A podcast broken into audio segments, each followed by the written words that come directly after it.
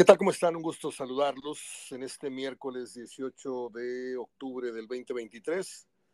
Yo soy Mario Ortega hablando de fútbol, como todos los días de lunes a viernes. Y como todos los lunes, miércoles y viernes me hago acompañar por mi viejo y gran amigo Gerardo Gutiérrez, un gran periodista de esta localidad y también en el entorno nacional. Vamos a platicar de lo visto ayer, sorprendentemente para muchos, México ofrece una actuación que no se había dado en mucho tiempo. Eh, me estoy robando un poco las palabras de Roberto Gómez Junco, pero yo creo que coincidimos, lo diga él o no, coincidimos en esto. Este, pero para ello vamos, a, yo ayer grabé un programa a las 11 de la noche, ya di mis comentarios muy, muy calientitos y dije en el mismo que básicamente hoy iba yo a, a entrevistar, solemos platicar, pero esta vez quiero entrevistar a Gerardo para que hacerle todas las preguntas referentes a los acentos que él pueda eh, haber eh, sacado o tenido en su momento de este partido. Gerardo, ¿cómo estás? Mitad de semana, te saludo con el afecto y el gusto de siempre. Y pues qué agradable ver a la selección de ayer. Empiezo con la primera pregunta. ¿Qué fue lo que más te gustó? ¿Qué te sorprendió? Para ti, ¿qué fue igual?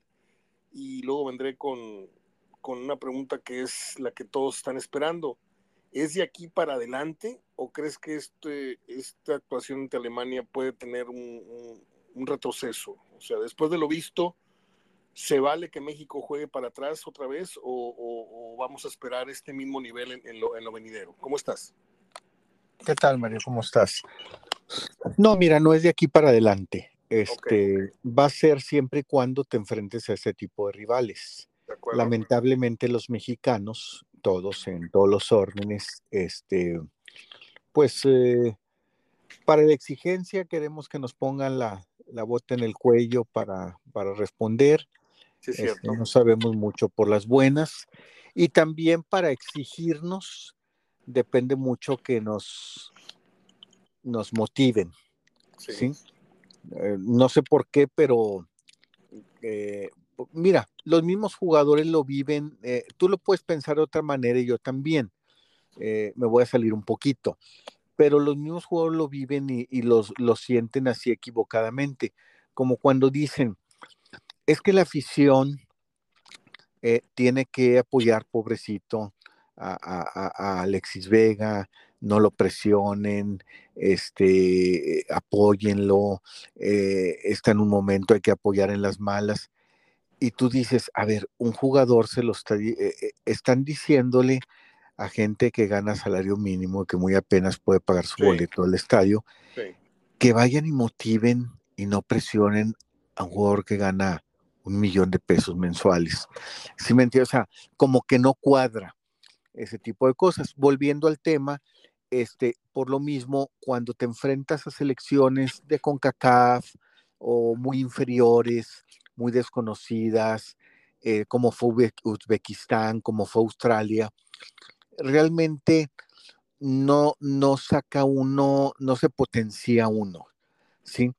Da lo que, lo que puede dar, lo que quiere dar, pero ayer una, era una prueba de fuego, Mario, que, que te iba a exhibir, que, que, iba a exhibirte, oye, enfrentar con Alemania, y se dice, no, hombre, los alemanes con el cuadro se nos ganan, y ya si no nos mete tres en 15 minutos, ya es para aplaudir.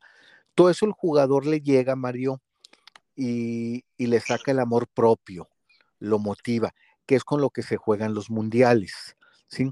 Cuando no tienes esa capacidad o esa jerarquía o ese historial, que quizá nunca lo vayamos a tener, Mario, de una Alemania, de un Holanda, de un, perdón, de una Alemania, de un Francia, de, de, de un Brasil, de una Argentina, pues lo, lo, lo sacas con, con hacer lo mejor de ti, con amor propio, lo puedes sacar como aquel sacaron aquel partido de Alemania en el Mundial, como han sacado otros en, en, en Copas del Mundo.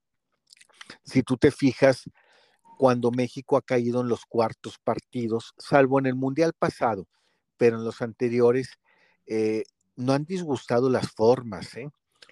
O sea, no ha disgustado las formas como cuando cayó contra Alemania con el piojo, ni como quizá las que decepcionaron un poco más en los últimos 30 años es la del pasado Qatar y como caíste con Estados Unidos, creo que fue en el 2010, por ahí. Este, pero... El Mundial de 2002. ¿2000 qué? En el Mundial de 2002 fue cuando perdimos con Estados Unidos en el Mundial. Que, no, que dirigía Aguirre. Sí, fue 2002. Sí, claro. pero las demás, eh, digo, aquel de Argentina que perdieron cuando estaba la golpe, pues no te disgustan las formas, esto fue un golazo. Entonces, eso es lo que se espera de México. Por eso ayer me agradó muchísimo ver a México, eh, que se crezca ante este tipo de rivales, que se motive entre este equipo de rivales, que dé lo mejor de sí ante este equipo de rivales. Eh, si tú te fijas, Mario, hasta, hasta buscan más concentración, buscan tener más concentración. Es cierto, le metes un gol a balón parado de lo que ha adolecido siempre, pero, pero un equipo tratando de, estar muy concentrado, de hacerlo mejor cada uno. Entonces, eh, sí creo que, que México puede progresar más, puede ser de aquí para adelante, mientras le sigas poniendo este tipo de rivales. Viene una fecha que vamos a verla en noviembre contra Honduras. Sí. Ahí de vuelta. Y donde de cuatro series va a calificar el ganador de cada serie. Yo creo que van a ser Costa Rica, Canadá, Estados Unidos y México, digo, por los rivales que tienen. Pero luego todavía hay dos boletos más. O sea, si México llegara a pasar la catástrofe de perder con Honduras, que, que lo veo muy, muy poco probable, todavía tienes otro, otra, otro enfrentamiento de los ganadores de esas semifinales de perdedores. Es decir, de, los seis equipos que están, eh, califican para la Copa América cuatro. Van a ir cuatro. Por ser en América, va a haber más invitados, este, porque lo hacen en Estados Unidos. Pues va a haber cuatro, cuatro de, de CONCACAF en, en la Copa América. Entonces, eh, yo creo que México va a ganar su pase directo pero hay, habrá que ver qué actitud, con qué actitud enfrenta. Si sigue siendo ese equipo que se le complica a Honduras, que se complica las cosas ante rivales de la CONCACAF, o es un equipo que se muestra a tratarle de jugar al tú por tú como le jugó Alemania. Si te fijas, este tipo de equipos, eh, jugar ante este equipo de equipos, eh, les da más personalidad se ve un México con más personalidad, con más empaque. Y creo que sigue, siguen lo mismo independientemente con quién te enfrentaste y cómo jugaste, siguen la misma tónica de que se ve un equipo muy cómodo con Lozano, se ve un equipo muy a gusto con Lozano. Independientemente de que en diferentes momentos del partido te veas con apremio, eh, se ve un equipo que no se reclama en la cancha, que no se protesta en la cancha, que no se disgustan en la cancha, que siguen siendo solidarios todos para defender, para subir, para bajar, para hacer lo que les pide el técnico. Los que entran como que se ve que saben su papel, saben que están para entrar y dar lo mejor de sí en los minutos que tenga. Entonces, yo creo que de aquí para adelante va a ser en la medida que los directivos les pongan juegos de este tamaño. Sí, hay dos uh, puntos que quiero hacer sobre lo que has expresado. Eh, históricamente sabemos que el mexicano deja todo para el final. Me recordó tu etapa y la mía como maestros, este, en la que, y que incluso, no sé, no creo que tú, pero uno como estudiante, a veces estáis macheteando una, una noche antes del examen, este, desvelándote, incluso no durmiendo porque tienes el examen final, el último semestre, el último y todo lo dejamos para el final, la tarea, todo hacia el final. ¿Por qué? Porque necesitas tener el agua hasta el cuello para dar el máximo esfuerzo. Y el agua hasta el cuello se da en las instancias de mundial y se da en los escenarios como el de anoche, ¿no? Es decir, corro el, grave riesgo de que si no juego a tope, pues Chile, que no era nada, lo metió siete. Entonces estás jugando contra una nueva Alemania que, que trapeó a Estados Unidos los días antes y si México no daba la actuación que dio ayer, Alemania en un triste mete tres goles. ¿eh?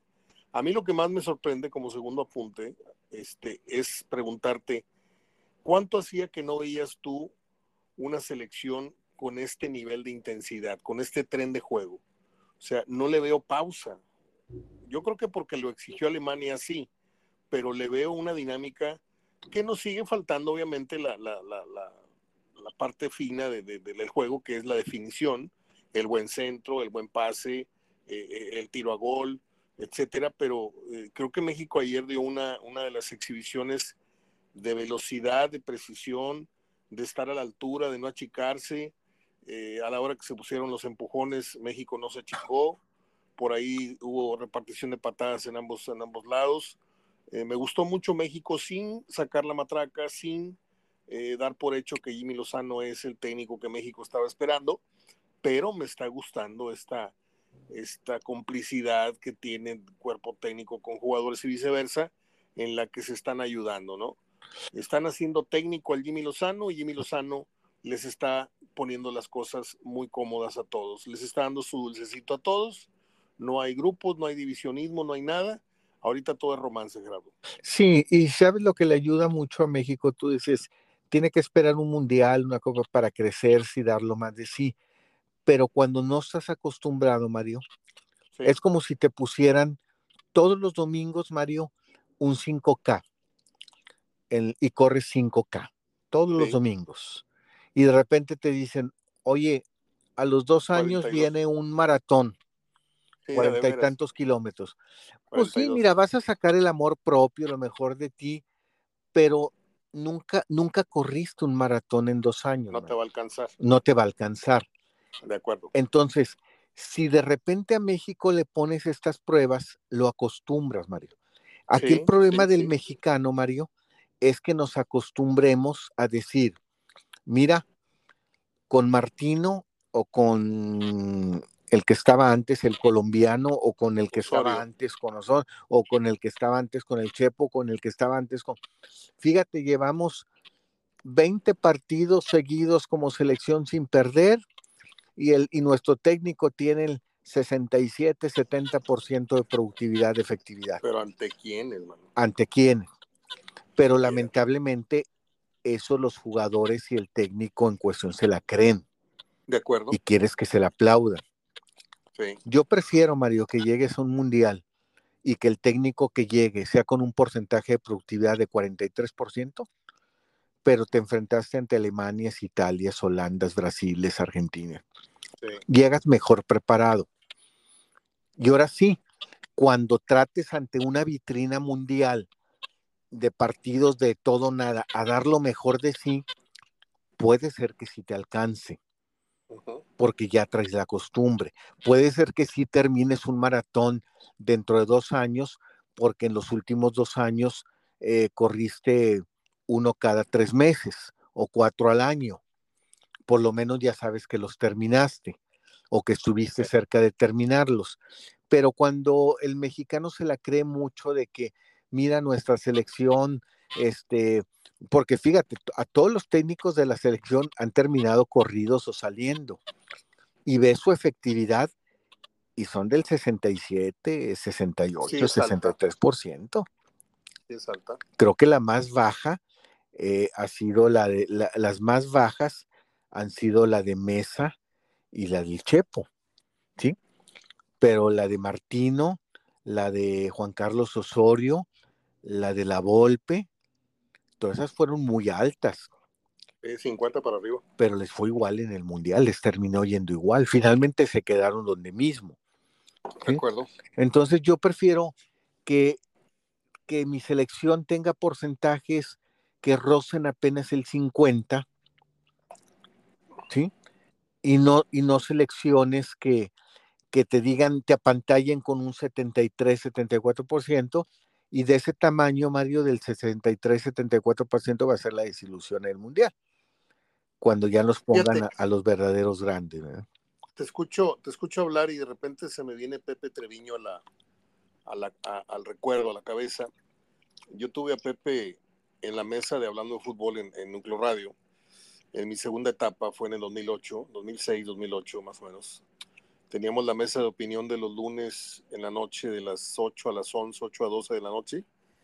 Y estaba Bucetich, estaba Pepe Treviño, estaba el Abuela Suárez, estaba el Hueso Montoya. Había varios Este, estaba Roldán Trujillo, que ahora está como jefe de, información, jefe de noticias en, Televisa Monterrey.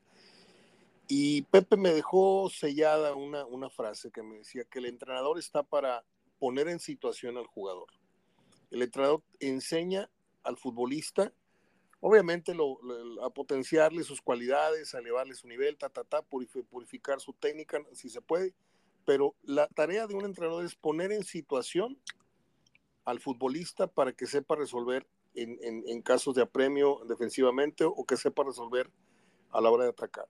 Los entrenadores no ganan partidos, los partidos los ganan los jugadores en la cancha, pero el responsable de que ese, de ese triunfo se dé es que tanto instruiste al jugador para ponerlo en situación de peligro en el arco contrario. Y ahorita que dijiste la Volpe Argentina, y, y pueden, bueno, otros otros ejemplos, porque no se trata de defender a la Volpe, ni mucho menos. Pero yo recuerdo que ese partido, yo platiqué con dos argentinos, este, uno exfutbolista y el otro, pues, un, hombre de empresa aquí que tenía un centro nocturno, y no puedo decir las palabras, pero me dijo que estaban bastante, bastante preocupados cuando estaban viendo el partido porque sentían que México les estaba haciendo el partido su vida otra vez, caemos con un gol de estos mala suerte, un golazo, o si no, Osorio en otro pisa la pelota y se le entrega al rival, y hemos tenido esa, esa falla. Ayer lo que me gustó fue que México, pues sí, le meten un gol con dos cabezazos, etcétera, pero no siento que haya sido un error descarado, una cosa que dices tú, no, por favor, otra vez no.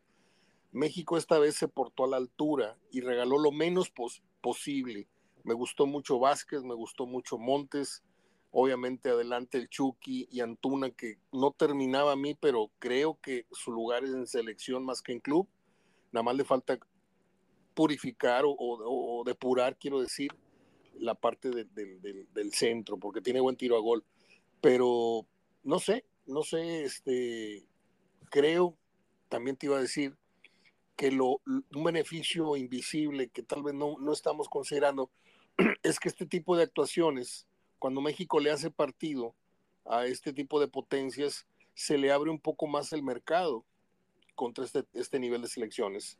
Sí, porque está claro que aquí en el continente, bueno, pues te puedes enfrentar una o dos veces con Argentina en un año, o a lo mejor con Brasil, y los demás son Colombia, Ecuadores, Guatemala, este, son partidos chicharroneros. Pero cuando trasciende en Europa, que Alemania no pudo con México, o que trasciende el video en YouTube o esto, y dices tú, oye, pues no estaría mal, no nada más nosotros considerar a, Italia o a, España, o sino que también ellos dijeran, oye, pues puede ser un buen sinodal para nosotros, es un, buen sparring, ¿sí? Y yo creo que se va abriendo un poco más el mercado de la selección mexicana contra rivales que necesitamos, como bien dices, eh, enfrentar si no cada 15 días, pero sí tener tres partiditos al año de ese nivel, Gerardo.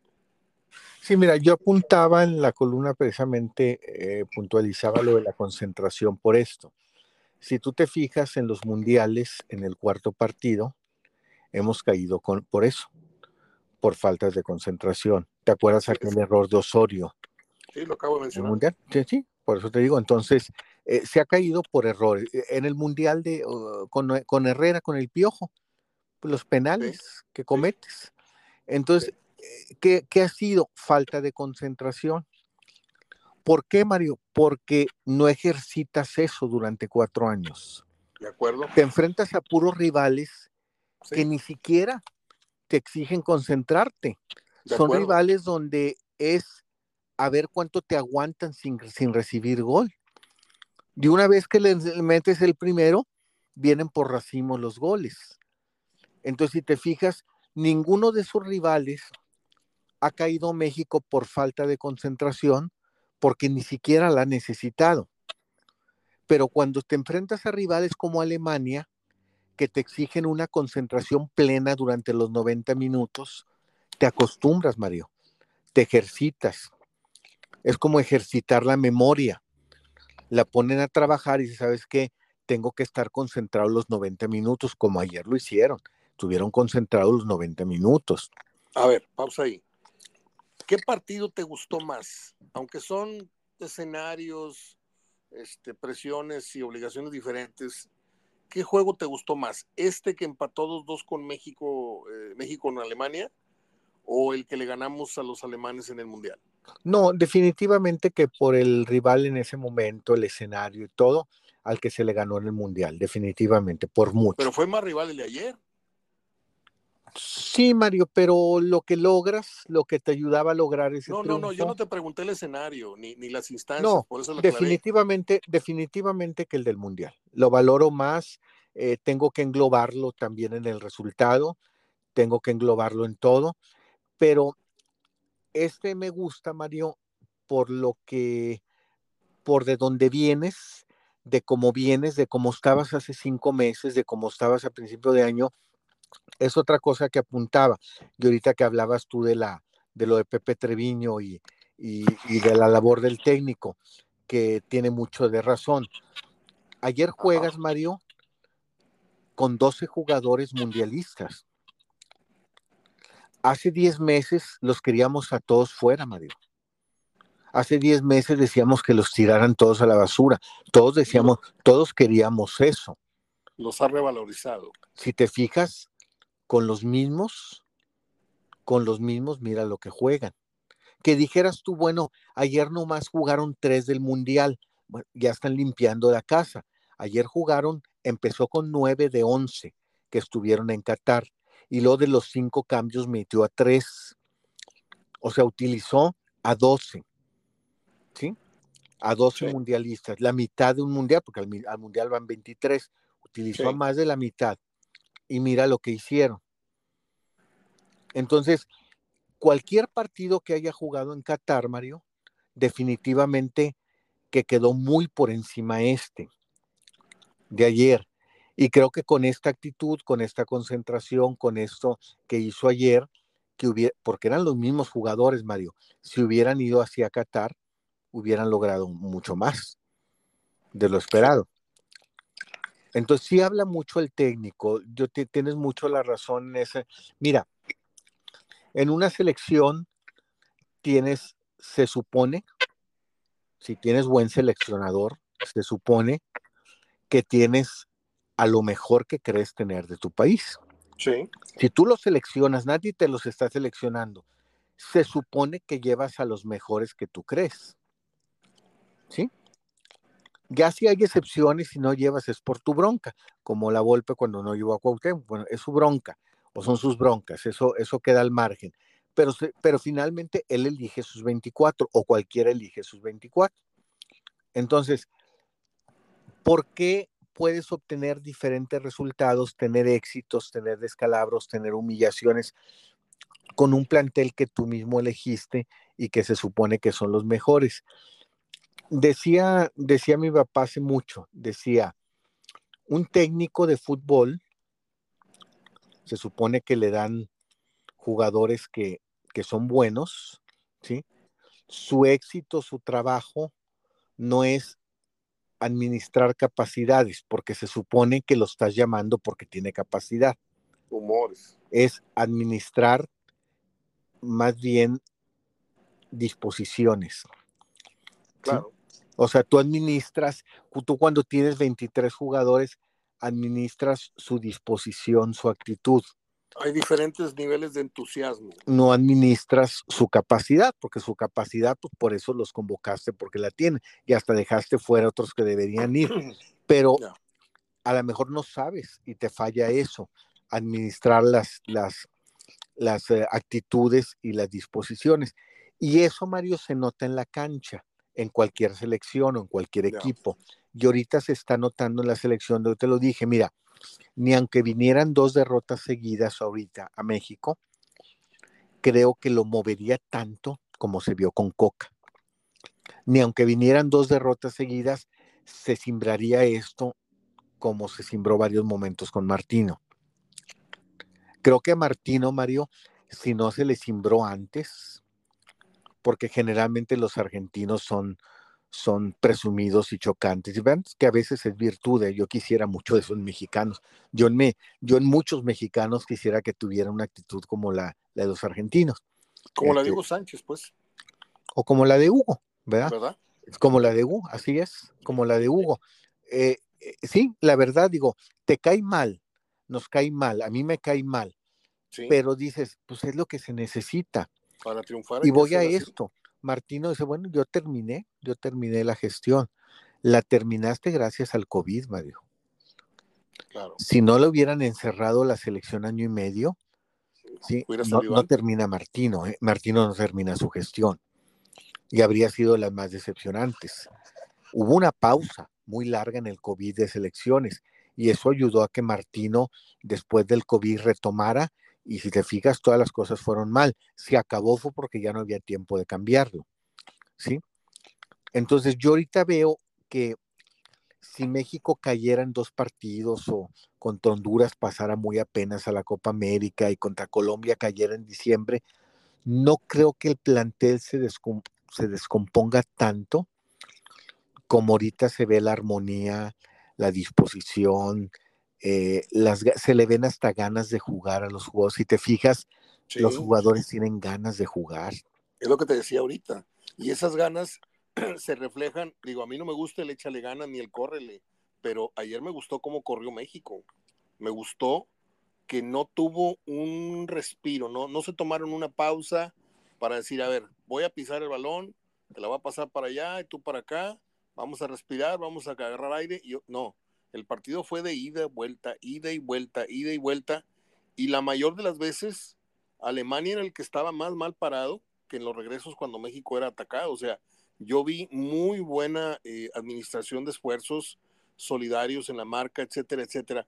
Yo lo que te quería eh, comentar y preguntar es, ¿qué misterio habrá, como dice la canción por ahí, que técnicos con mucho más currícula que Lozano, que prácticamente no ha hecho nada en el fútbol porque le has dado Querétaro, le has dado esto, le has dado el otro, y el tipo no ha ganado nada, va a una Olimpiada, que es como ganar una Olimpiada, pero no estás ganando un torneo de los más reconocidos, no es una Champions, no es un Mundial, no es un... Es una Olimpiada, es como el que gana eh, el trofeo del fútbol americano en México, pues está padre, ¿no? Pero si los pones a esos mismos borregos o a esos mismos tigres a jugar en la NFL, pues nos dan una paliza.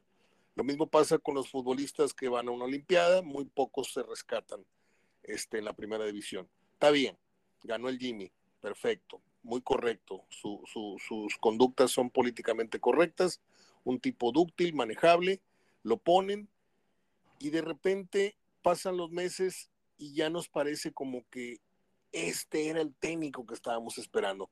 La pregunta es, ¿por qué Ericssons, por qué Osorios, por qué Tatas Martinos, que seguramente cobraron, no sé si cinco o diez veces más de lo que pueda estar cobrando ahorita el Jimmy, ¿por qué no son capaces de sacarle este fútbol que anoche le dimos al Tri? Que no le sacaron ellos tampoco, ¿eh?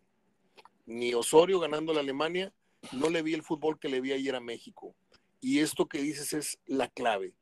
Hace no sé qué tantos meses a estos mismos jugadores los queríamos correr de la selección y ahora se han revalorizado.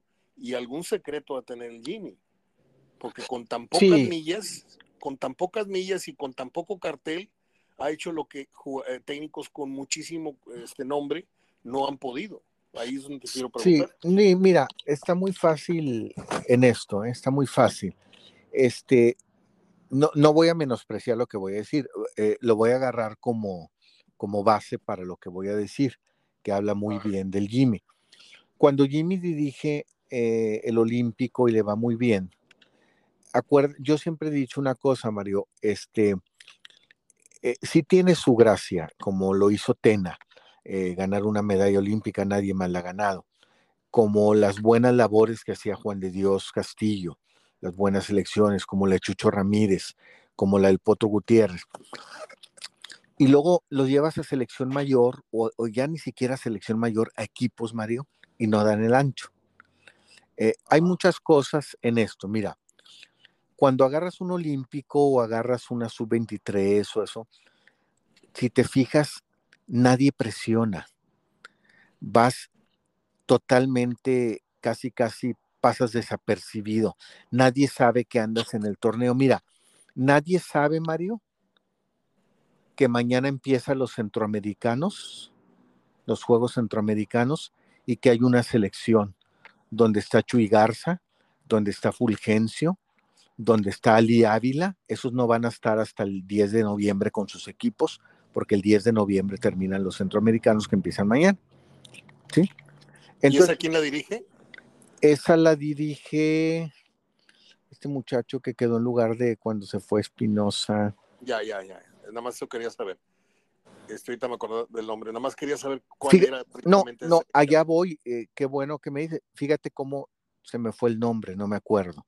Sí sé quién, pero se me fue el nombre. Me puedes decir con toda la razón, ese interés tienes. Entonces, si te fijas, así estamos muchos y no la presionamos. Entonces juegan sin presión juegan sin presión. Ya cuando llegan a una olla de presión, que es un club o que es una selección mayor, ahí es donde los queremos ver, como estamos viendo, empezando a ver ahora al Jimmy, ya con la presión que empezó a tener, ya empezó a tener sus primeras presiones la semana pasada, que si Santi, que si Raúl, que si Santi, que por qué no era titular, que por qué ocho así, y creo que las ha sorteado muy bien. Contestando la pregunta lo de Erickson y por qué Bucetich no y por qué Martino no y por qué un tipo como Jimmy sí. Mira, en la eh, para empezar, bueno, hay una desde siempre he visto que por más capacidad que tengas, siempre hay una desventaja en ese técnico de, esos tamaños como, como Martino, como Osorio, como, como, excepto la golpe que se hizo aquí, los que vienen de fuera no te conocen a los jugadores. Digo la verdad, por más que son internacionales, no te los conocen. Tienen que venir a ver el mercado casero y a ver y, a, ver, y a verlos jugar y llamarlo. Está bien, digo, no es condena ni nada, no hay ningún problema. El caso del Jimmy, si tú te fijas, entre sus 24 o entre sus 41 que ha llamado, tiene 18 20 que ya conoce, que ya dirigió a nivel de de selecciones menores, no equipos en selecciones menores. Entonces, cuando tú diriges a ellos en selecciones menores, muchos de ellos sin nada o casi nulo recorrido en clubes, los formas a tu modo, les encuentras donde te puedes rendir mejor, donde los puedes potenciar mejor, donde te puede hacer mejor las cosas. Se crea una hermandad, ¿no? Sí, también eso porque tú me ayudas a crecer como técnico. Claro, claro. Pero mira, fíjate lo que le pasa a Bucetich, lo que le pasa a Aguirre, lo que le pasa a Mesa, lo que le pasa a La Volpe, lo que le pasa a Martino, lo que le pasa a todo, a Herrera, a todos los que hemos tenido. Llaman a los mejores que ellos creen en su momento, ¿sí? Y muchas veces no los pones a jugar, Mario, como están potenciando en sus clubes. De acuerdo. Un ejemplo ayer, el más claro de ayer, Córdoba. Ayer Córdoba entra y si te fijas, lo está poniendo a hacer lo mismo o a intentar hacer que hace con Tigres. De acuerdo. Chino Huerta, ¿sí? No lo ha detenido, lo ha dejado que fuera descarado, que sea descarado, ¿sí? Tú éntrale y como eres en Pumas. En cambio, el seleccionador mayor todos los que te he mencionado, les buscan un lugar donde, de acuerdo a su sistema, ellos creen que deben dar y muchas veces los ponen a hacer cosas que no hacen, que es lo que se critica mucho en fuerzas básicas, Mario. De acuerdo. Que Ali Ávila es tu goleador en Liga de Expansión o en Sub-23 con veintitantos goles y lo llamas al Monterrey y dices, no te hace un gol ni al arco iris. Bueno, es que lo están trayendo de expansión o de su 23 por ser goleador, pero no te comunicas con su técnico qué lo está poniendo a hacer, cuál es su función. Y tú lo estás poniendo, a lo mejor Ali Ávila lo estás poniendo al frente y tú lo, lo llamas a primera división por sus números, por sus goles y lo pones a jugar por izquierda. Perdón, pero no creo que, no creo que aplique del todo el ejemplo, porque si hablas de Ali Ávila. No, no, no, no, no estoy, mencioné a Ali Ávila por mencionar. Bueno, por mencionar. Yo te digo porque, yo te digo porque está, es, conocido que el técnico de primer equipo va y ve sus partidos, entonces sabe cómo juegan. Se supone, pero mira, te voy a decir lo que me dijeron en el Monterrey. A ver. De, interna, ¿sí? Te vas a imaginar, porque finalmente, pues, eh, es quien maneja las fuerzas básicas. Pero esos Ángeles Zapata, esos Alejandro Martínez, que ahorita está brillando en el Atlas, eh, Iván Tona, que es titularazo en, en Juárez. El plátano. ¿Mande? El, plátano, El plátano, sobre todo. Sí. Son jugadores que, mira, estando Bucetich, o estando Alonso, o estando el que te imagines, cuando los llamaron al primer equipo, siempre les pusieron por un perfil distinto al que les estaba yendo bien en fuerzas básicas. Todos, ¿eh? Ah, todos, todos, todos, todos es todos. Estoy incluyendo a todos, desde, desde el que estuvo antes de, de, Ortiz para atrás. Todos ¿Y eso por qué? Los llaman porque dicen, bueno, pues, pues ya está, mira, ya es goleador en expansión o ya. Ya lo fabricamos, los tenemos que probar arriba, Así es, claro, ya empieza los a probar y también es un premio. Pero al momento de meterlos, dicen, no, hubo un técnico, no te voy, ese sí no voy a decir el nombre. Hubo un técnico de los recientes, de los de los últimos de la pandemia para acá, ya. que dijo, no me sirven.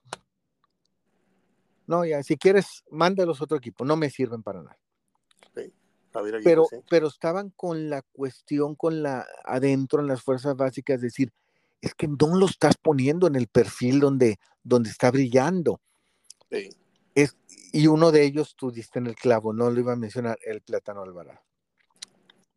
El Plátano Alvarado, cuando, lo jugaba, cuando jugaba en primera división con el Monterrey, en el primer equipo, jugaba en una función y un perfil muy distinto al que jugaba donde lo mandabas a la siguiente semana a fuerzas básicas o a la expansión y te metía tres o cuatro goles por partido.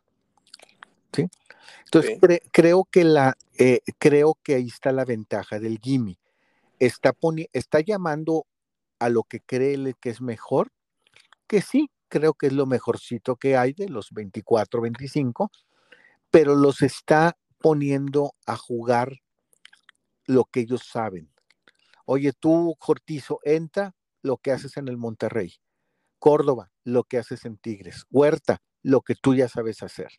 Orbelín Pineda, lo que vienes haciendo en Grecia. Ese, eh, creo que ese ha sido el éxito del Jimmy. ¿Sí?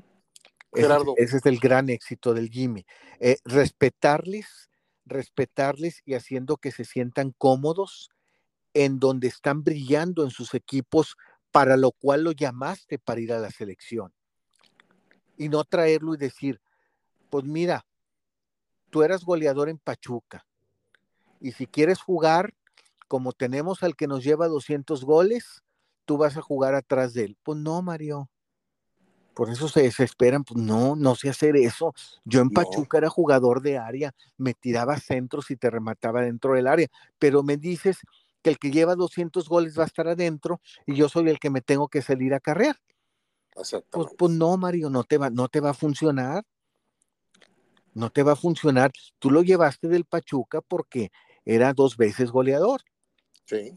Por poner un ejemplo. Sí, sí, ejemplo real. Pero, pero, pero aquí este, creo que eso es lo que está ayudando mucho al Jimmy. La clave del Jimmy es, los está llamando a los que mejor juegan en sus equipos y los está, poniendo, la selección a hacer donde sabes jugar en tus equipos. Ahora, quiero abrir un apartado. Ayer el Chaco Jiménez Jr. o como se llame Santi, este, tiene una en donde se deja caer y tiene otra en donde la vuela y sale en cambio. ¿Cuál es el estatus ahorita del centro delantero de México? ¿Le vas a seguir dando la confianza a Santi o cuál para ti mañana, si se jugara el partido este contra Honduras, ¿con quién vas a arrancar? ¿Con Henry, con Jiménez, Raúl o con el Santi? Porque mira, creo que Santi ayer dejó ir su oportunidad. Sí, no, no, mira, es joven, Mario. La, idea es. Yo no digo que la vamos a matar. No, la idea es que él sea el técnico. Eh, mira, la idea es que él sea el centro delantero indiscutible en el Mundial. Esa es la idea. Ok. Esa es la idea. Pero creo que lo está llevando bien Lozano. ¿Sí? Por ejemplo, ahora contra Honduras no sé si empieza el Santi, a lo mejor yo creo, te voy a decir lo que creo que va a hacer con Honduras. Y si lo hace, pues la verdad eh, nos está sorprendiendo Jimmy, o mejor dicho, está haciendo su trabajo bien. Yo creo que contra Honduras va a meter a Henry Martin con Quiñones. ¿Sí? Pues son los que ya se entienden en el América, Mario. De acuerdo. Son los que te meten de a cuatro o cinco goles por partido en el América, jugando juntos. Entonces yo creo, si te fijas, ahora le va a dar oportunidad contra Honduras a, si quiere ver a Quiñones como lo quiere ver, como lo va a ver, porque ya va a estar llamado, pues qué mejor que verlo con Henry Martin, que ya se entiende. ¿Sí? Sí. Entonces, yo creo que los está llevando Raúl, Henry, eh, Santi, Henry Martin. Si te fijas ayer, al cambio Santi que estaba cantado que lo iba a cambiar, no metió a Raúl. Ahora vamos a darle oportunidad a Henry Martin. De acuerdo. Sí. Entonces yo creo que así va a estar, pero la idea es llevar al chamaco poco a poco, y ahí quiero tomar el tema mm, segundo, así como te dije, de que está poniendo Lozano a cada quien en su lugar donde está potenciado. También lo que habla muy bien de Lozano es, eh, si te fijas, eh, a mí me encantan los técnicos, sobre todo mexicanos, Mario, sobre todo mexicanos, que no pierden la cordura, que son ecuánimes. Y es un técnico muy ecuánime, eh, muy centrado, emocionalmente muy, muy bien controlado. creo que ya le aventaron las primeras, lo quisieron bautizar entre Ghana y, entre Ghana y, Alemania lo quisieron bautizar los periodistas. Este, ¿Por qué Ochoa sí? Y a ver, ¿por qué Santi no? ¿Y por qué Ochoa sí? ¿Por qué Santi no? Y lo, mm, sí lo metieron en aprietos, pero si te fijas, emocionalmente nunca se perdió. ¿sí? Entonces creo que eso le ha ayudado también eh, ese carácter esa forma de dirigirse, de conducirse, el ser educado, Mario, porque eso no te quita el que tengas que ser educado, como la, creo que eso le está ayudando mucho al, Jimmy. A mí lo que me gusta del Jimmy es que no se ha subido al ladrillo. Cuando un técnico que le cae del cielo una oportunidad sin haber tenido un mérito más allá de la medalla, como ya dije, no se ha subido al ladrillo y eso te das cuenta en las ruedas de prensa. Un tipo muy mesurado, muy respetuoso, muy contenido en sus, en sus declaraciones. Y me imagino que en la interna con los jugadores, pues se, ha de manejar en ese sentido con muchísima transparencia. Los jugadores lo tienen como un, un apoyo en donde está siendo parejo con todos. No está mostrando preferencias, no está marginando a jugadores porque tiene sus consentidos, sino que está, como bien dices, dándole el dulce a cada uno ahora te pongo a ti, les explica, los pone, los saca, y yo no veo malestar en nadie en este momento.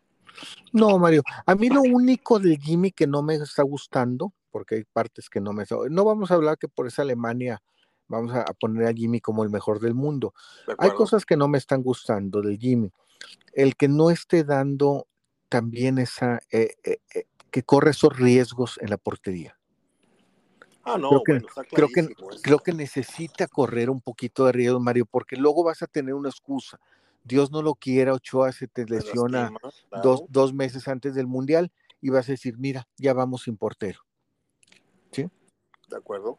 Ya lo vivió México en un proceso con la Volpe, Mario, que se endiosó con Osvaldo, con Osvaldo, con Osvaldo, con Osvaldo, con Osvaldo, con Osvaldo, tan así que ayer Tan así que ayer, Mario, eh, rompió 8 a un récord Osvaldo, ¿sí? Que era el portero que en partidos de selección de cualquier carácter fueran 12 consecutivos. Nadie había jugado, ningún portero mexicano, ni Jorge Campos, había jugado 12 partidos consecutivos de cualquier carácter en selección. ¿sí? Ayer Ochoa llegó a 12, superó los 11 de Osvaldo. ¿sí? Y fue otro, fue endiosamiento. ¿Y qué pasó, Mario, el día que, pues lamentablemente, en pleno mundial murió el papá de Osvaldo? Sí. Ponle avión particular, órale, que vaya y que se regrese y es más que se traiga a su mamá, a sus hermanas y a la mascota y todo para que estén todos acá y pueda llegar al juego. Que lo acompañó Campos. si no hubiera llegado Mario, este, a, a quién metes en esos partidos.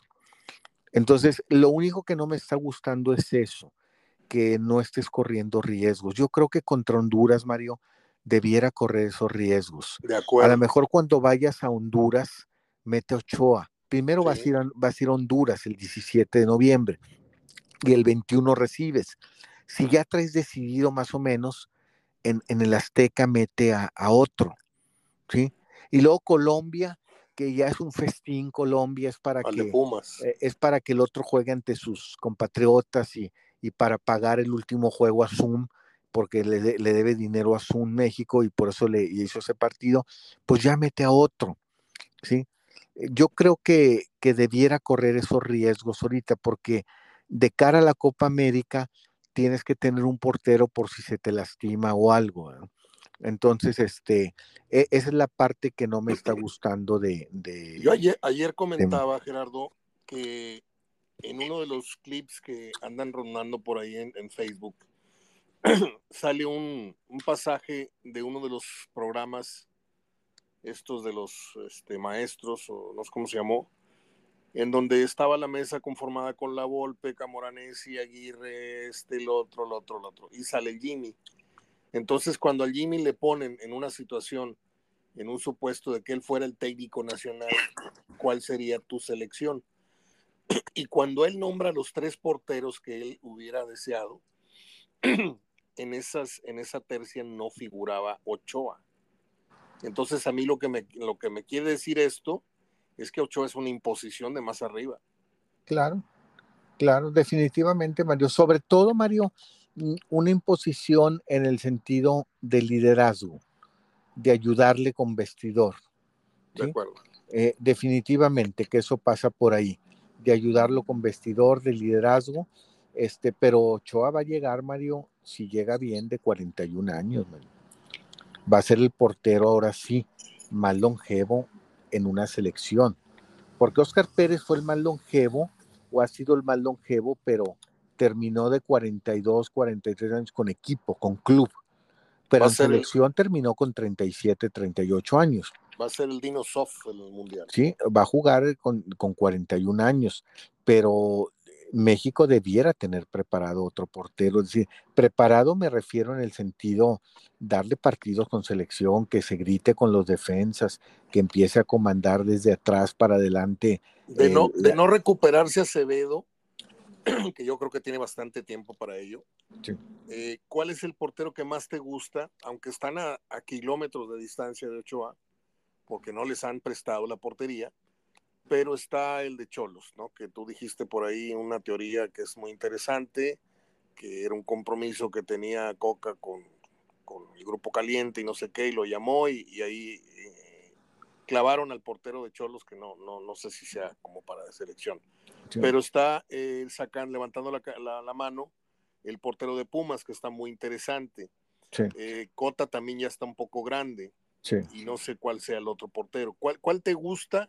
Vamos a suponer que Ochoa se lastima un dedo, lo fracturan y que no puede jugar en tres meses. ¿Cuál sería en este momento el portero que tú pondrías eh, para los próximos compromisos? Vamos a poner que en Copa América Ochoa se lastima, ¿sí? Mira, me gusta. Mira, me da ahorita por experiencia el de, el de Tijuana, por experiencia. Okay. Pero yo creo que si lo pones más partidos, tiene cosas muy interesantes Malagón. ¿Sí? Malagón es el que me gusta más como, como hablar de un futuro. De ¿sí? acuerdo. Porque con Rodríguez es el que me daría ahorita más seguridad, pero no me hablas de él en un futuro, pues ya está grande también, Mario. Ya son porteros de 32 sí, años, 33. Entonces, ahorita para, si quieres pensar para el día, para el 2030 y para tener un buen portero para el 2026, tienes que pensar en uno de veintitantos. Sí. Y ahorita creo que el más avanzado es Malagón. El de mejor edad, definitivamente, y mejores cualidades y mejor edad, es Acevedo, sin sí. duda. Pero le sigue para, no más de experiencia, más no de cualidades para arriba Rodríguez, y luego le sigue para abajo de él de no tanta experiencia, pero de mejores cualidades que Rodríguez Malagón. ¿Sí? pero para eso necesita ponerlos a jugar. Ojalá ya a partir de noviembre, habiendo pasado esta fecha FIFA, pues le empiece a dar oportunidad en enero, en febrero, en marzo a, porteros como esos, aunque sea medio tiempo, Mario. Aunque metas a Ochoa medio tiempo y al otro medio tiempo. Pero ya tienes que darle oportunidad para empezar a foguear ya en selección mayor ese tipo de portero. Termino con el tema selección, Gerardo, para entrar siete minutitos con el tema, con el tema Chivas. En este momento pareciera que falta mucho, pero a la vez no, porque en, en, días, en meses, pues faltan tres años, algo así. Pero en, en, partidos reales, ¿cuántos juegos habrá de jugar México de aquí a que inicie la Copa del Mundo? Es una pregunta que siempre me he tratado de responder. ¿20 partidos, 15 partidos? ¿Cuántos juegos crees que juegue México de aquí al inicio? ¿Y por qué te pregunto esto? ¿Cuántos jugadores tú consideras que ahorita de estar sanos y de mantenerse en un nivel aceptable, este, ¿cuántos puestos crees que ya están ocupados para iniciar el Mundial? Mira, eh, los partidos está muy fácil, Mario, porque eh, empiezan las fechas FIFA en febrero, ¿sí? Por lo pronto te faltan tres partidos de aquí a diciembre. Ahí van tres. Y, luego empiezan las fechas FIFA en febrero, se suspenden en mayo, ¿sí? Ya junio y julio puedes hacer lo que tú quieras, pero no van a hacer lo que ellos quieran porque está la Copa América. Y luego se reanudan en septiembre las, las, eh, las fechas FIFA. Ok, 2024, ¿cuántos partidos habrá jugado México? Estás hablando de unos, si juegas dos, dos por fecha FIFA, estás hablando de unos 16 partidos. Más los y en Copa este América, 19. en Copa América, pues depende de las bases, que por lo pronto son tres partidos de inicio, de, de, arranque, y unas tres fases.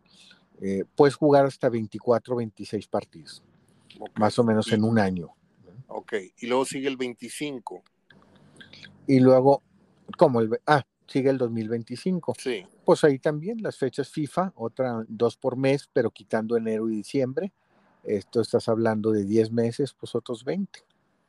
¿Sí? Ok, entonces, a 45, 50 partidos de que México inicie la Copa del Mundo, ¿tú crees que ya, ya hay un boceto de, titularidad en la selección?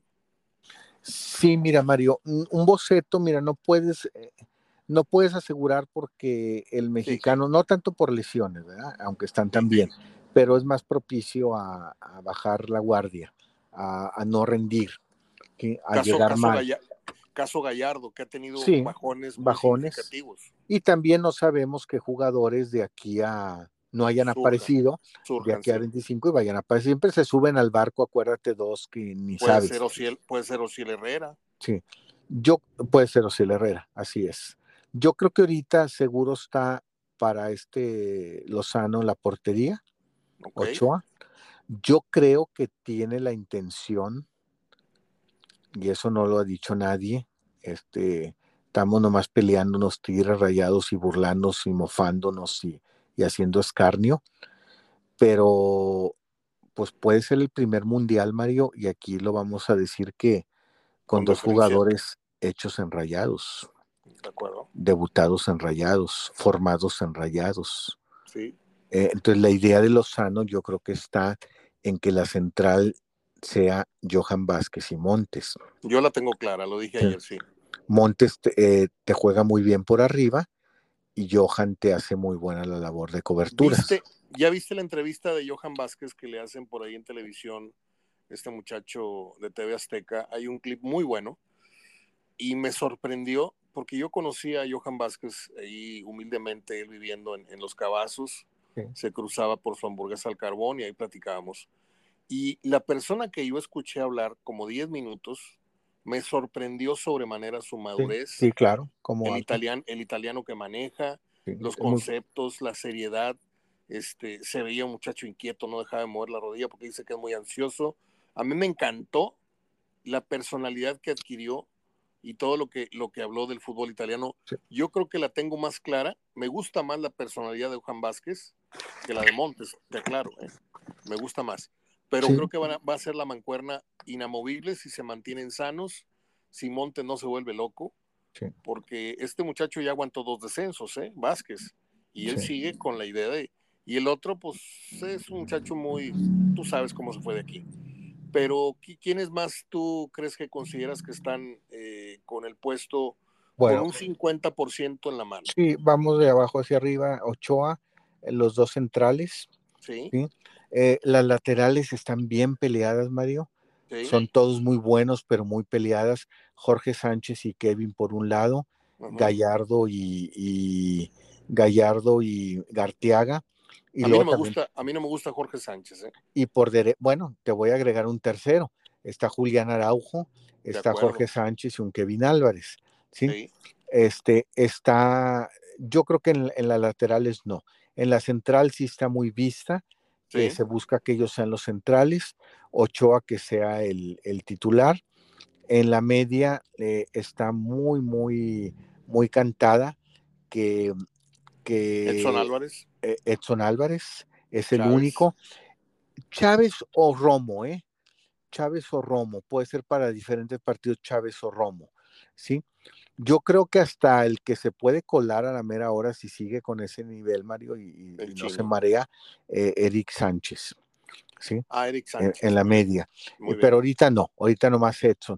Y adelante, yo creo que, que puede ser eh, los que, digo, el centro delantero está muy peleado, pero todo, indica, todo indica que quieren que sea Santi. El otro, el Chucky, y yo creo que por el otro lado, ojalá no pierda el nivel Antuna. De acuerdo. De acuerdo. Bueno, nos quedan unos cuantos minutos, Gerardo. No sé si la grabación se pare y si es así, te vuelvo a marcar porque no quiero dejar de hablar del tema Chivas, aunque sea unos 10 minutitos. Nos quedan cuatro. Si no se detiene la grabación a minuto 60, como suele pasar, eh, nos seguimos derechos. Si se llega a cortar, inmediatamente te, te marco de nuevo. Eh, yo te dejé entrever, no sé si lo, recuerdas, te dije, para mí, por el discurso que dio este señor Paunovic, para mí que lo van a perdonar. La razón es muy, muy, muy clara, la diste tú, explicaste que era un tema económico, pero también, este, pues, cómo los ibas a premiar, ¿no? ¿Cómo les vas a liquidar todo cuando parece un castigo que, que parece que los estás premiando? Para ti, ¿cuáles son los efectos de esta decisión de Chivas de reintegrar al Chicote y a, y a Alexis Vega, sobre todo Alexis Vega, que es el caro, es el, supuesto figura del equipo, etcétera. ¿Esto es una buena medida o es una mala medida desde tu punto de vista?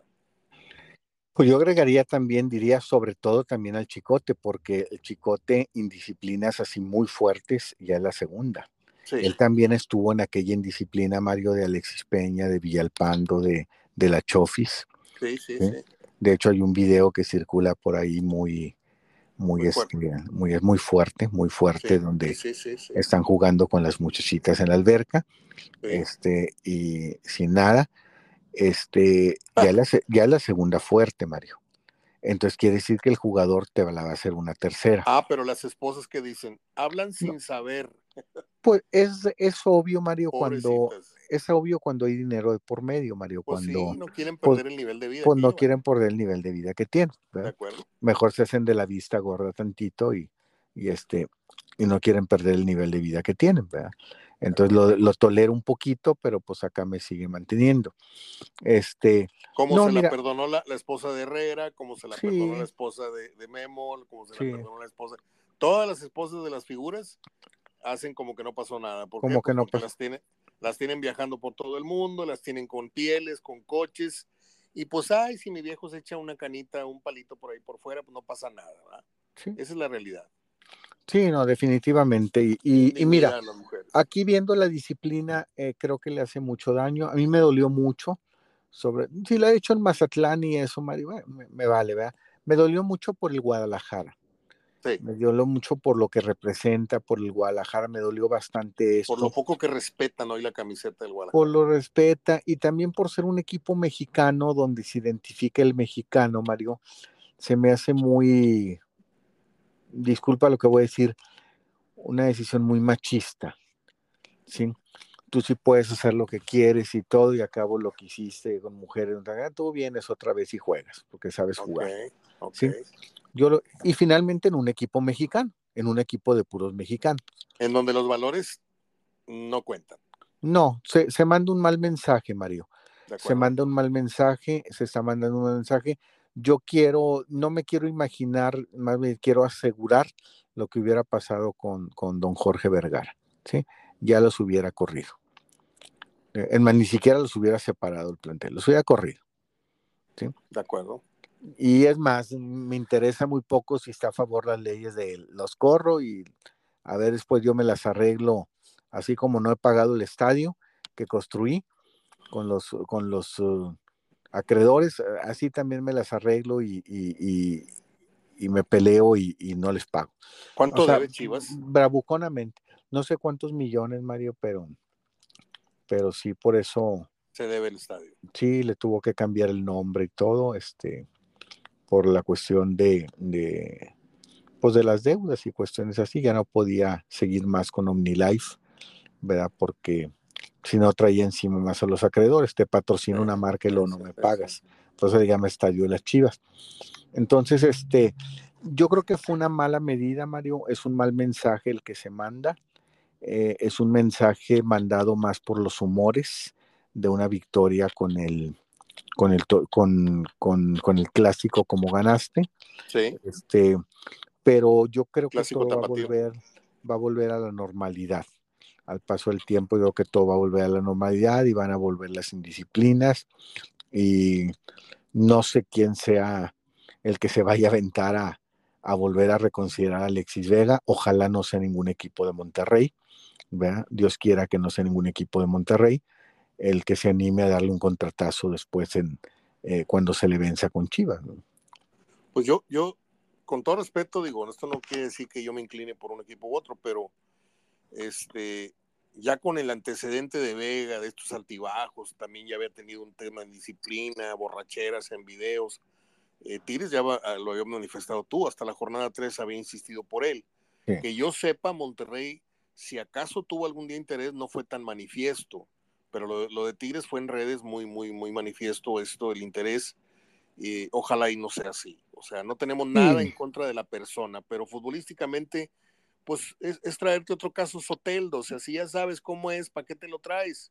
Son broncas. Pero bueno, eh, ¿tú crees que tenga algún efecto positivo. Bueno, ya dijiste que todo va a volver a la normalidad, no sé ni por qué te lo pregunto.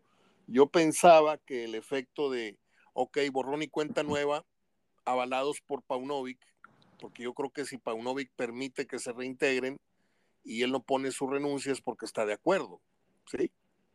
Es, por, es porque él apoyó la, la medida de, ok, perdónenlos y a ver qué podemos rescatar, aprovechando el envío anímico que nos dio este triunfo ante el Atlas pero ¿tú crees que pues eh, lleguen a rozar de nuevo una final?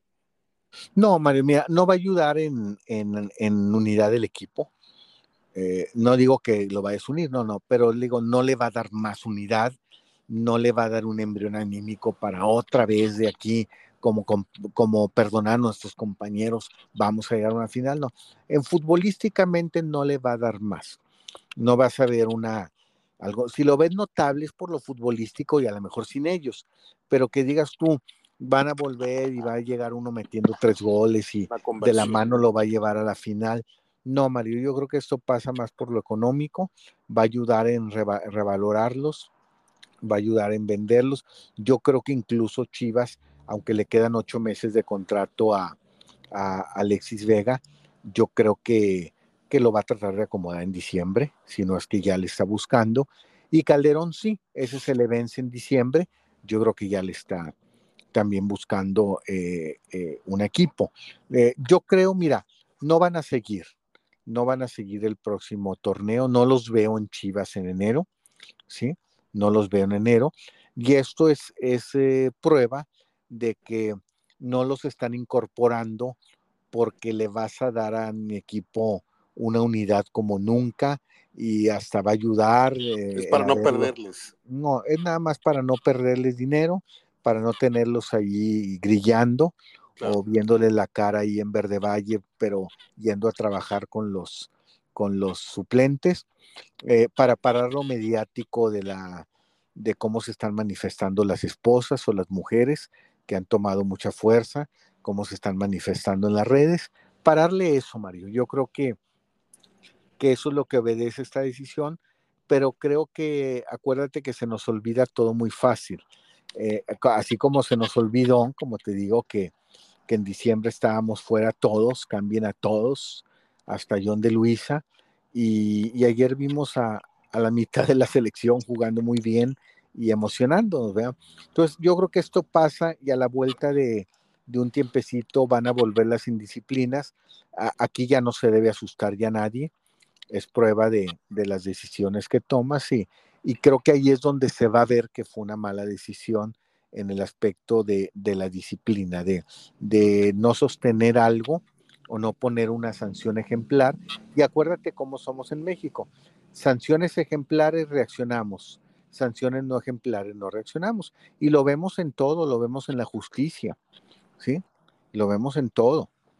Ahorita, por ejemplo, está en el país la situación esa de que se le quitaron 13 fideicomisos a, los de la Procuraduría de Justicia y si te fijas, las manifestaciones en redes, todas son en contra de quien se las quitó, Morena, Andrés Manuel y pobrecito los de la Procuraduría de Justicia. Y yo más bien esa la veo como una lucha libre de rudos, ¿sí? Qué bueno que te los, qué bueno que te los quitaron. ¿Qué, qué justicia procuras en el país? ¿Cuántos casos están cerrados? Es muy triste, Mario, que ayer, después de 13 años, eh, se le da la razón a los pobres padres de los estudiantes del TEC y dos de ellos, los de, los de Arredondo, ya no los pudieron ver la sentencia a favor. Murieron el año pasado y el antepasado. Qué triste. ¿Sí? Qué triste. Entonces, ayer que la hermana escucha por, por Zoom la decisión, dice, qué bueno, le aplaudo, eh, debe estar mi hermano muy tranquilo ya descansando, pero, pero me hubiera gustado que mis padres en vida hubieran escuchado por lo que tanto lucharon 13 años, ¿sí? O ellos 11 años. Entonces, ahora sí andan muy sentiditos los de la Procuraduría de Justicia porque les quitan 13 fideicomisos de dinero que también están robando porque no están procurando justicia para nada. ¿Sí? De acuerdo. Entonces, eh, eh, ah, nos vamos, ¿por qué? Porque ahorita nos cae mal el presidente y siempre nos ha caído mal y el partido al que representa. Y entonces a cualquiera que le haga daño, no, no, aquí es una lucha de rudos. Aquí es una lucha de rudos, no sabes ni a cuál irle.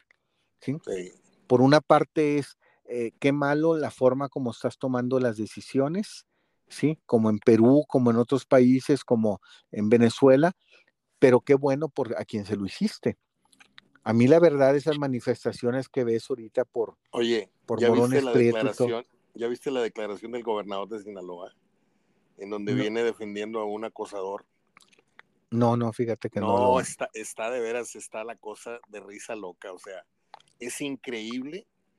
Es increíble. Mira, no me, no me quiero meter mucho con el tema porque hay varios escuchas que, que son morenistas y que se molestan conmigo mucho, tú puedes decir lo que quieras, pero este, no les gusta que yo hable política porque yo pienso igual y peor que tú, ¿eh? Yo estoy muy enfadado, estoy muy decepcionado y si tuviera dinero me iba, me iba a ir a, Austria o me iba a ir a Suiza, ¿sí? los mejores países en los que yo estuve, porque estoy asqueado de este país, asqueado de la corrupción, asqueado de estarle dando el dinero a un gobierno que nos está robando, que no se manifiesta en, en, en hospitales, ni en pavimento, ni en, ni en seguridad, ni en nada. O sea, nos están robando y este país está cruzado de brazos. ¿Y, cómo ves, Mario, cómo ves en un renglón, cómo ves la procuración de justicia en nuestro país? No, no, no, siempre ha sido a favor de los, de los poderosos. o, no, o no la hay. Entonces, ahora sí, pobrecitos porque le estás quitando 13 fideicomisos. Claro. ¿Sí? Sí, sí, sí, sí, sí. Porque quieren estar mantenidos por el gobierno. Sí, por un, lado, la verdad, me da mucho gusto lo que les hicieron. Por un lado, me encanta. Creo que es de la, creo que es la única decisión de Andrés Manuel que me ha gustado desde que entró a la presidencia. Y mira que es una lucha de rudos. Sí. No lo voy a ir a, saludar, a felicitar al señor. es una lucha de rudos, no sabes a cuál irle. Pero dices, qué bueno a quien se le hicieron. Oye, el otro estúpido de Gatel queriéndose postular para la Ciudad de México, cuando este, fue el, el autor intelectual de tanta irresponsabilidad con la que se manejó la, la, pandemia, etcétera, etcétera, en fin. Y con lo que se está manejando lo, las medicinas, Mario. Sí, de acuerdo. Porque ahora el señor quiere que le aplaudas, porque ahora sí ya volvieron a, a trabajar con las proveedoras que trabajaban antes y dicen, ya ven, es de sabio reaccionar. Dile eso, Mario, a, los, cientos de miles de personas, sobre todo, sobre todo, no de pandemia, de niños con cáncer que murieron o que han muerto por esa falta de medicinas. Ahora sí, apláudele al Señor el decir, es de sabios reconsiderar y mira cómo si le hacemos también caso al país después de cuántas muertes, Mario después de cuántos niños o señoras muertos por cáncer. la cifra, la cifra rasurada que dieron en Estados Unidos dicen que fueron más de un millón los muertos por la pandemia. Aquí dicen que fueron como 500, 600. La verdad es que fueron dos o tres veces más que eso. Sí. Pero bueno, Gerardo, dime. No, no, no, pero yo estaba hablando por en la falta de medicinas, no para la pandemia, falta de medicinas para, atender niños y, y, señoras con cáncer. Y ahora ya cuando van de salida para ganar votos, ahora sí ya volvemos a trabajar con las distribuidoras para que haga, haya medicinas. ¿Y sabes qué es lo más triste, Gerardo? Eh, yo lo voy a decir por primera vez. Cada vez que hay alguna, alguna catástrofe, algo, yo suelo este, convocar a dos, tres muy cercanos amigos y tratamos de, pues no sé, juntar dos, tres cositas, ¿no? Este, pañales, agua, harina, arroz, y hacemos una, una, una polla, como se dice, y, y, vamos a un centro de acopio y dejamos, porque uno necesita incentivar a otras personas. A veces hacerlo uno por, por canto acopio es muy bueno. Tienes este, el alma este, en paz, dices tú, no me es indiferente el dolor, la tragedia ajena. Pero con estos manejos de que te das cuenta que los partidos esconden los víveres y se echan a perder, que les dan un mal uso a la buena voluntad de los terceros. Yo por eso no deposito un 5 a las cuentas que dicen, si quieres ayudar, ve tú a saber a dónde va ese dinero. Y luego, si quieres mandar no sé qué, no sé qué, ¿para qué? Para que mi voluntad, mi fuerza, mi, mi, mi iniciativa vaya a dar una bodega de un partido político. O sea, no, no, no, no. ¿Te acuerdas aquel caso de los quesos y de la leche que se echó a perder hace muchos años? Entonces, eso te va quitando fe, te va quitando iniciativa, porque sientes que estás en manos de puros ladrones que están haciendo mal uso de la buena voluntad y del dinero y de, y de los impuestos. Y, y, a mí eso me tiene realmente muy amargado, muy amargado. Este, amo mi país, me encantan nuestras tradiciones, me gusta mi comida, me gustan nuestras playas, me gusta nuestra cultura, pero este país está secuestrado hace muchísimos años y por, unos cuantos, ¿eh? Por unos cuantos. Eso es lo más ridículo de esta, de esta realidad que vivimos, que somos 120 millones de mexicanos. Pon tú que el 50% vive en la ignorancia, en la miseria, pero tiene que haber un porcentaje de gente que trate de rescatar este país y que no lleguen los más ineptos y los más corruptos siempre al poder no puede ser esto, no puede seguir siendo esto, porque he visto países con menos potencial, pero con más coraje y con más dignidad que el nuestro. Sí, sí, sí, definitivamente. totalmente. bueno, te dejo porque ya está poniendo muy caliente el tema y la gente como que va a decir, oye, no era hablando de fútbol. Y ya terminaron de política. te mando un abrazo, Gerardo. Gracias, hablamos el, hablamos, el, hablamos el viernes. El viernes pues seguimos hablando ya de la jornada y, y si queda tiempo más de política. Y es el único país que tiene un presidente que mató a un hermano. Adiós. Venga, hasta luego.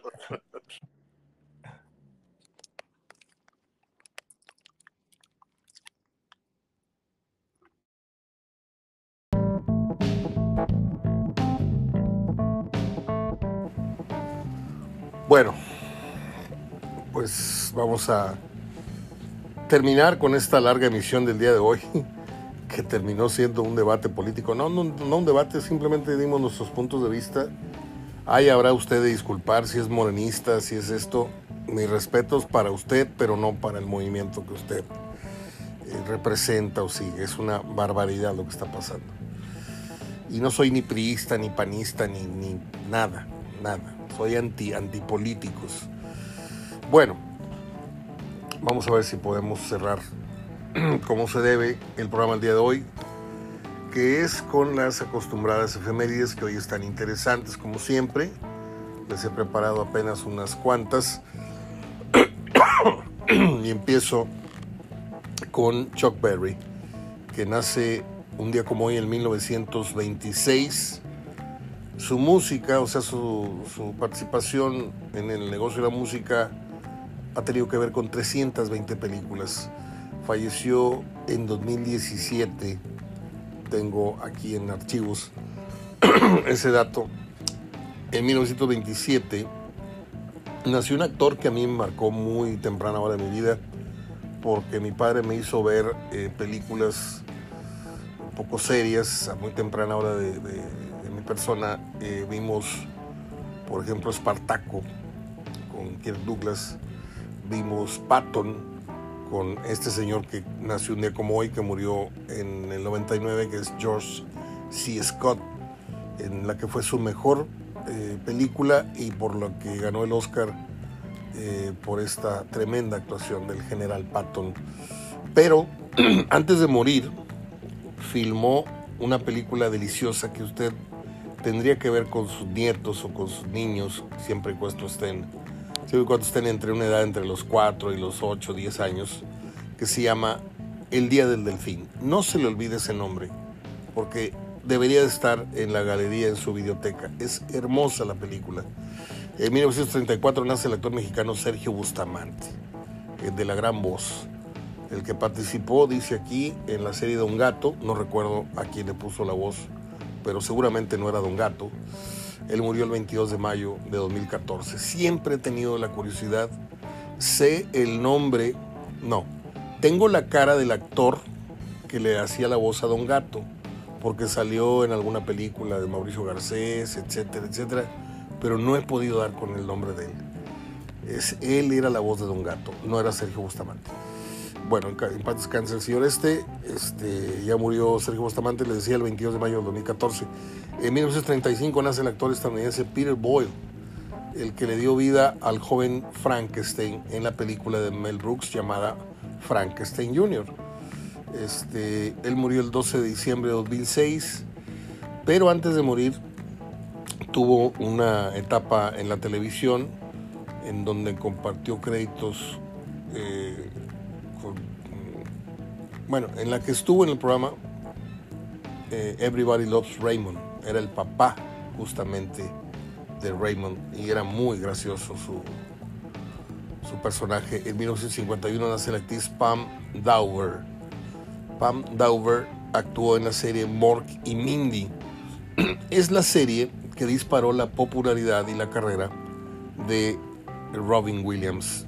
Robin Williams inició haciendo esta serie, eh, luego pasó al cine, luego se convirtió en uno de los estandoperos más sólidos que tuvo la industria de, de la comedia y luego se nos suicidó por razones muy, muy personales. Qué tristeza. En 1952 nace el productor y escritor estadounidense Chuck Lorre. Este hombre tuvo la grandísima idea de escribir series como Two and a Half Men y The Big Bang Theory, Dos hombres y medio y la teoría del Big Bang. En 1960 nace en Bélgica el actor Jean-Claude Van Damme. Protagoniza una cantidad de películas que no he visto, una de ellas Soldado Universal. Y le comentaba yo a alguien hace unos pocos días me preguntaba, oye, ¿a quiénes has entrevistado? Le digo, pues algunas celebridades, sí, y algunas que ni siquiera yo tenía en el radar. Una de ellas es Jean-Claude Van Damme, estaba en un salón lounge, un, VIP, en el área del Thomas Mack Center. En una hora más se iba a dar la pelea entre el Macho Camacho y Julio César Chávez. Y ahí nos tocó este, ver a varias celebridades, que estaban Magic Johnson, Marcus Allen, Joe Montana, este, varios, ¿no? Gregory Hines, Mr. T. Y por no dejar, simplemente me acerqué y le saqué dos, tres preguntas, dos, tres respuestas. Y no sé si por ahí grabó un saludo para, para la emisora en la que estaba. Y no soy fan, no soy fan de Jean-Claude Van Damme. Eso sí iba con una, una, una mujer, no sé si era su esposo o pareja, inolvidable el, rostro y la vestimenta de la mujer un vestido blanco impresionante. En 1987 nace el actor y cantante estadounidense Zac Efron. Él se dio a conocer mm, mundialmente por High School Musical, tengo entendido, no sé tanto. Sé que es un muchacho muy bonito, de muy buena pinta, que no ha escogido, tal vez, no quiero decir que es mal actor, porque hay actores que son muy buenos que escogen proyectos muy malos. A lo mejor un día lo vamos a ver hacer una película así que, que pinte o que tenga posibilidades de nominación al Oscar. Ahí les voy a decir entonces que ya dio el grado. En 1995 muere el actor mexicano Claudio Brook, quien participó en muchas películas, pero la más recordada tal vez sea El Castillo de la Pureza, y también es muy recordado por la tremenda voz de doblaje que le adquirió o le dio una gran reputación y muchos, muchos trabajos. Eh, vimos infinidad de, documentales, reportajes en el cine, en aquellas idas al cine en los 70s, en donde pasaban el, el ¿cómo se llama? El noticiero continental, se llamaba. Este, y de pronto apareció la voz de un señor muy joven en ese entonces, pero muy, ya muy educada su voz, de don Claudio Brook, que murió un día como hoy en el 95, les decía. Es todo. Eh, a ver, me estoy brincando una fecha. No, no está bien. Ya es demasiado tiempo. Ya me voy. Les dejo este programa que tuvo un contenido de fútbol bastante, bastante interesante y una parte última este, en donde hablamos tantito de nuestro sentir político. Regreso mañana, espero que con menos gripa, con menos fluidos nasales y con menos, un poquito más de garganta. Este, si Dios quiere. Le mando un fuerte abrazo de gol a donde quiera que me escuche a la hora que me esté escuchando. Yo estoy terminando de grabar a las 3 con 13 minutos del el miércoles 18 de octubre. El programa estará publicándose, distribuyéndose y publicado también en Spotify al filo de las 5 de la tarde, poco más, poco menos. Gracias a las personas que alientan con apoyos, gracias a las personas que no alientan absolutamente con nada, pero que nos escuchan. Este, gracias de todos modos. Abrazo hasta el de.